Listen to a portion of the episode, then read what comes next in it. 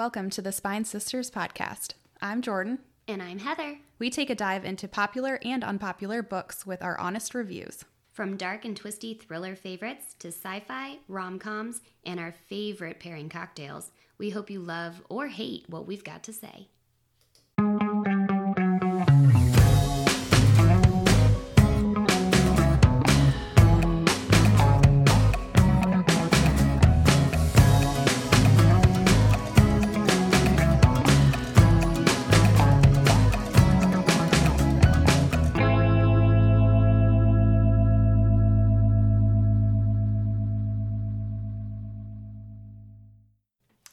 Christmas!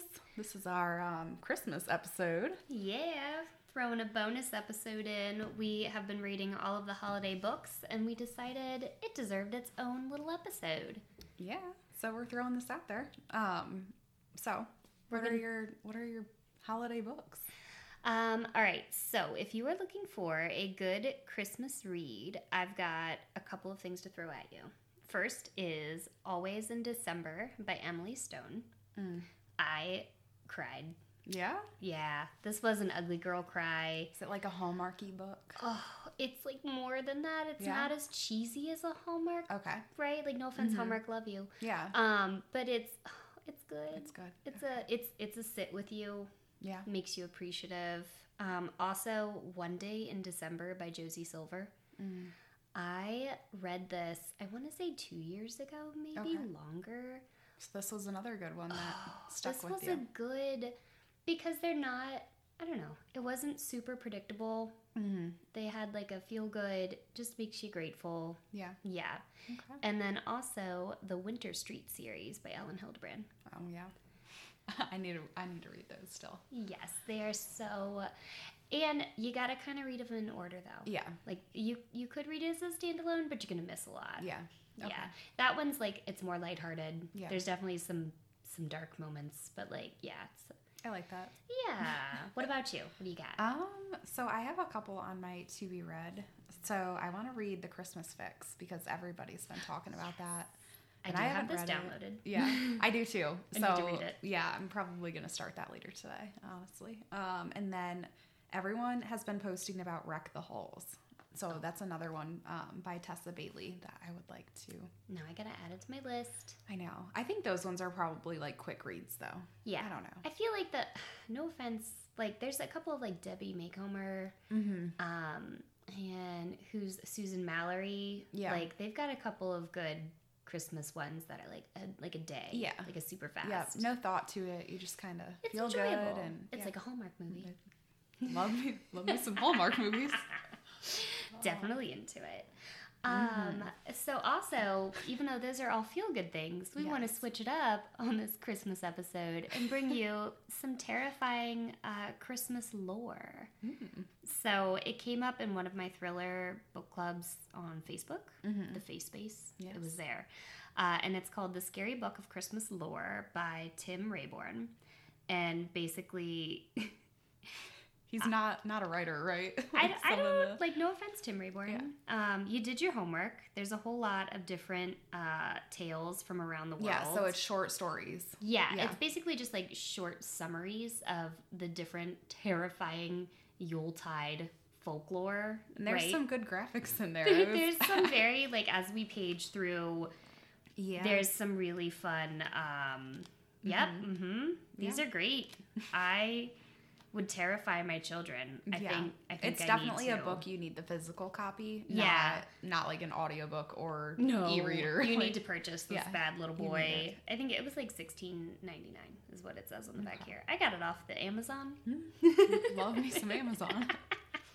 But like I appreciate it because, you know, as both women of Christian faith, right? Mm-hmm. Like we celebrate Christmas for different reasons. Yes. Um, but we also love uh, ourselves some Santa Claus. yes. Right, and so do our children. Mhm. Uh, so when they get older, I'll share this wonderful book with them.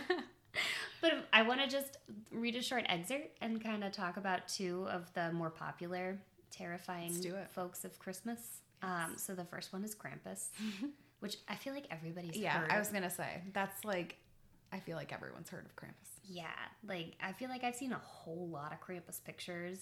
Oh yeah. from parades and things, and they're very terrifying. Yes. Yes. So Krampus originates from Bavaria, Austria, Slovenia, Croatia, and also northern Italy. Um, I feel like there's a whole lot more about Krampus in the U.S. these days. Yeah. And I, for some reason, when I thought of Krampus, I initially thought of Germany. Hmm.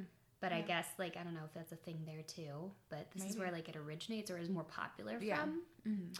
Um, so basically, if you don't know, Krampus accompanies St. Nicholas as his very own night, the eve of St. Nicholas Day. So it's the night of December 5th. Uh, Krampus Nacht is the time when he is most active and when children have the most to fear.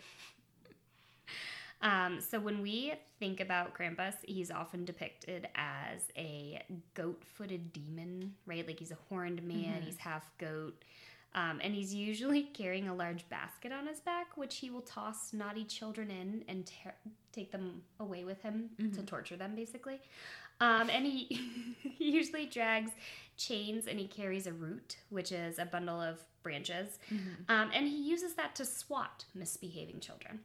Merry Christmas, kids. Yeah, Merry Christmas. so, um, I think instead of threatening my kids when they're bad that like I'm gonna put coal in their stocking or that like Santa's not Yeah. coming, I'm just gonna Mhm. be like, look, listen, I wrote a letter Yeah. to Krampus, Yeah. and he's coming because we, We, don't do Elf on the Hel- Shelf Shelf in this here. household. We do, We do Krampus. Yeah, we um, see this Krampus is root.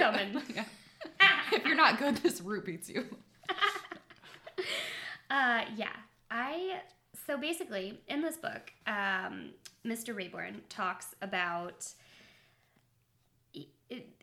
So we can't tell if Krampus kind of like predates Christianity or what. I would say so. Um, I think it comes after Christianity, honestly. But there's some interesting language in here when he describes it. Um, and this is one of my favorite parts. And he said, This fearsome night creature was given a holy role within the church to punish sinners, especially children. However, the Nazis banned Krampus celebrations, but the people were having none of it. And as soon as those losers were dispatched, Krampus came right back, bigger than ever. So I, I appreciate that's an excerpt from the book. Losers. they were losers. Mhm. Um, today, of course, there are Krampus celebrations all across the Alps and beyond, and even in the U.S. And they usually start in early December and actually extend into January. Interesting. Um, and so I love here because he says there's no shortage of people willing to dress up, dress up as Krampuses, and then he says in parentheses Krampi. Like I don't know, like I don't know what That's the plural of Krampus would be. I, feel think if it ends in an S, it's an I, right? Like Yeah. asparagus. Yeah. Asparaguses. So, anyways, I think that's terrifying, and the image he has in here is Mm, it's very much from a long nightmare. Mm-hmm. Yeah, I wouldn't. I wouldn't want to cross him. Yeah, no. Um, and then the other one we wanted to talk about was Frau Perchta, because she also made an appearance in our book, The Twelve Days of Murder, Mm-hmm. which was in the last episode. Yes. Yes. Yep. Um, so for some reason, I thought Frau Perchta and Baba Yaga were the same, like folklore character. They're Mhm. not apparently, um, but we were correct when we were talking about this because Frau Perchta is affectionately known as the belly slitter. so basically, apparently, she was once considered a goddess in pagan Germanic times, um, and she was viewed favorably, which I, I don't understand. Um, but she's popular and kind of originates from Austria and Bavaria. Um, basically, she comes now as when she's talked about as to resemble like a classic stereotype of an old crone or a witch. So she's dressed in rags. She's holding a giant cane. She's old and wrinkly. I love that. That's like what a witch is, like old and I know. wrinkly. Yeah. this is how we see it. Um, and she's often carrying a knife or another dangerous weapon with her, which like I I find that that is just too vague. Like I need to know exactly what she's Yeah. carrying because a knife and a dangerous weapon, like what? No, If I'm dressing as you for Halloween, I need to know. right? Like, this yeah. might be my costume Yeah. for next year. I'm just saying, I I can get down with that. Um, she loved spinning, which might give her an association with the old Germanic or Norse goddess Frigg. Um, and keeping things tidy. So again, she's perfect for me. Like I could totally be for her for I like Halloween. tidy things. Um, and according to legend, wool or flax had to be spun and ready to weave by January 6th. And those who didn't have it ready, there would be nasty surprises in store. Um, she might visit your house and set fire to any fiber not yet spun. Hmm. Hmm. So glad that that we don't live in that time, Yeah, right. or that's not a thing where we live, or that we do in our homes, I should say. Yeah. It's still a thing, but. Yeah. Um, and then worse, households had better have tidied up their house and left out a bowl of porridge for her. I like it. So, like, again, now we can start threatening our children. If you don't tidy up, yes. Frau Perchta is going to come coming. and she's going to slit your belly and she's going to stuff it with straw. Oh my gosh. Or she's going to set fire to the house. I'm just saying. Um, so, you know, it, Happy New Year to everyone. Yeah. Oh, So I was like reading through this and I'm I'm not going to lie like there's some really wild things in here. They talk about the ride of the wild hunt um, which is part of Frau Perchta and there's a lot of other crazy characters in here. Um, there was a story in the very beginning and they started talking about just like St. Nicholas and the butchered children. And it's this really wild story. I, I just, yeah. Yeah. Uh, you guys got to check this out. I'm to post some pictures of some of these illustrations because they're great. yeah. And, you know, to each their own. I find this to be very entertaining. Mhm. Um, it feeds my dark and twisty side. It definitely is not the books that we recommended earlier. Yeah, no, it doesn't. Lucy Score, you know. We're going from like. Hallmark movies Yeah. to like dark and Some twisty. But you know, we wanted it to be a memorable Christmas for you. Yes. so instead of Elf on a Shelf, um, we, We have other ideas. Cam, we have other ideas Yeah. for keeping your young ones in line over the holiday season. Yeah. If you want some inspiration, you know, just send us Or a more parenting advice. or parenting advice. Please don't come for us. Yeah. oh, but seriously, thank you guys for listening. We hope everyone has a very Merry Christmas yes. and a Happy New Year.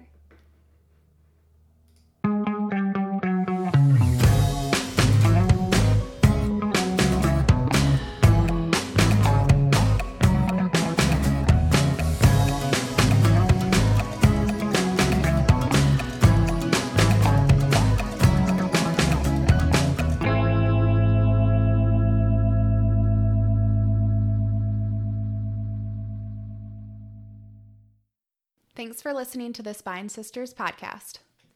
If you have thoughts or want to make book recommendations for us or share your cocktail recipes, find us on Instagram and Facebook at Spine Sisters or shoot us an email at thespinesisters at gmail.com.